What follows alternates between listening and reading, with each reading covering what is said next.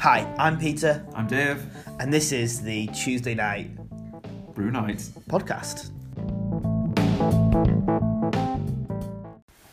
So, this all started about a month ago when Dave had me over and we were watching a TV show.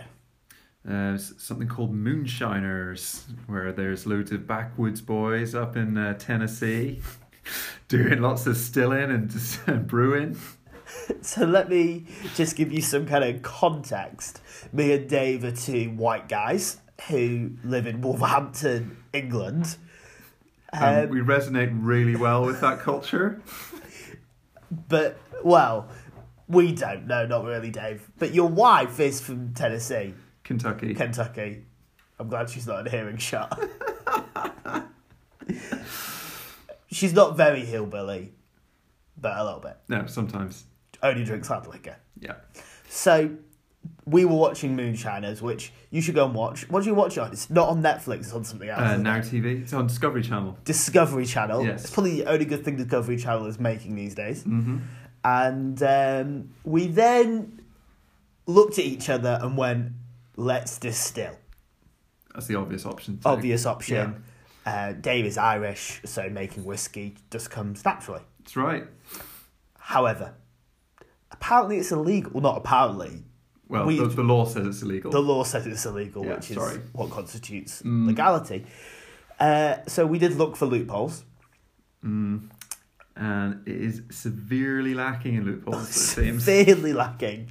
It's like they were trying to make some watertight law so you couldn't distill. Which is very unfair, really. Yes, we even we even tried to find if out if there was loopholes in the Isle of Man, mm-hmm. which there isn't, And there's none in, in Northern Ireland. or Southern Ireland. Mm-hmm. Um, so we then kind of looked at the penalties and they weren't great. Yeah. So we then looked at getting a license. Yeah, because we're legal. We like to do things the right, right like way. the right way, you know. Uh, I run my own company, so you know, getting a license for things didn't feel too complicated, Yeah, don't want a criminal record, really. really. Um, but what did we discover? Uh, it's not so easy to get a license for distilling. Well, mainly because You need a humongous still, is a minimum size. eighteen thousand liters, Yeah. which is a- just a little bit smaller than what we were hoping for in our home consumption of homemade gin. Yeah, pretty sure it would fill my entire living room. Eighteen thousand liters. Yeah. I think I think your living room's Smaller than than that. 18,000 litres. So uh, we researched what is legal. Yeah, Um, beer yeah. is where we're where we- where we've Was- landed, Beer, wine, or cider, pretty much. and because we're two youngish white males, we chose beer of course. because we Yes. don't want cider because we don't live in the West Country. Yeah, and we would probably make awful wine. I mean, my granddad when he was alive made awful wine. Yeah. yeah. I'm not subjecting awful anyone wine to it. runs in the family. So, so this podcast is our journey of homebrewing beer, and uh, we'll kind of just be documenting each week what we do, and um, We hope you enjoy it. yeah, I'm sure I'm sure some of it will be a bit boring. We will. Hopefully, yes, we'll enjoy the beer at least.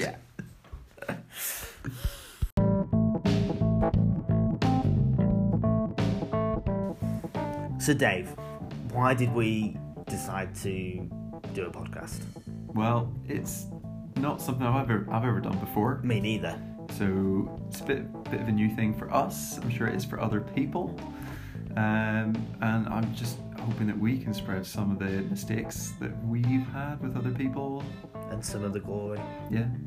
I think also we just wanted to document the journey of homebrewing and and kind of what we do, how we did it. Uh, two novices. I've drank beer, Yeah. probably uh, Pre- quite a pre- lot of pretty beer good over at the it. years. Pretty good at drinking the beer, but never made it. Mm. Uh, so uh, I've been to a few breweries. Yeah. Been to the Guinness Factory. Yep. Yep, thought so. They do a few up north. Yep. Mm-hmm. By up north, you mean Scotland. That's, that's, that's when we refer to up north. I think Yeah. they meant that other country. Casual racism is a must, right? No. Uh, Uh, it's, it's, I think we should cut that I bit. don't- I think we should keep all this in. um, and the other thing is, is we're on a little bit of a of a, a grassroots campaign. You know, this is serious, people. this is serious. You know, Brexit Britain. Uh, you know, we need some distraction. We're recording this in the middle of March of 2019. We're in the midst of. Uh, uncertainty. Who knows what's happening? chaos. Who knows, And so really? we just need something, we need a big political issue to t- to, to to kind of replace Brexit on the agenda. Yeah. And we feel that uh, our campaign to make distilling home distilling legal On a small scale, on a small scale, 18 liters, say, 18 litres. Great. perfect. under 18 liters, is uh, is is is you know prime to replace Brexit. It's the sort of thing people should get behind. Because, It can reunite the country. Yeah. Everyone can get behind gin and whiskey. Who can't? Yeah. Bit of moonshine here Bit of and there. moonshine here and Wrong there. with Exactly. Can re- replace. You know, leavers and remainers can unite around our the campaign. Around the bottle. There we go. Unite around the bottle. So this podcast has been Tuesday night brew night. Bye. I'm Peter, Bye. I'm Dave. and uh, we'll see you next time. Yep.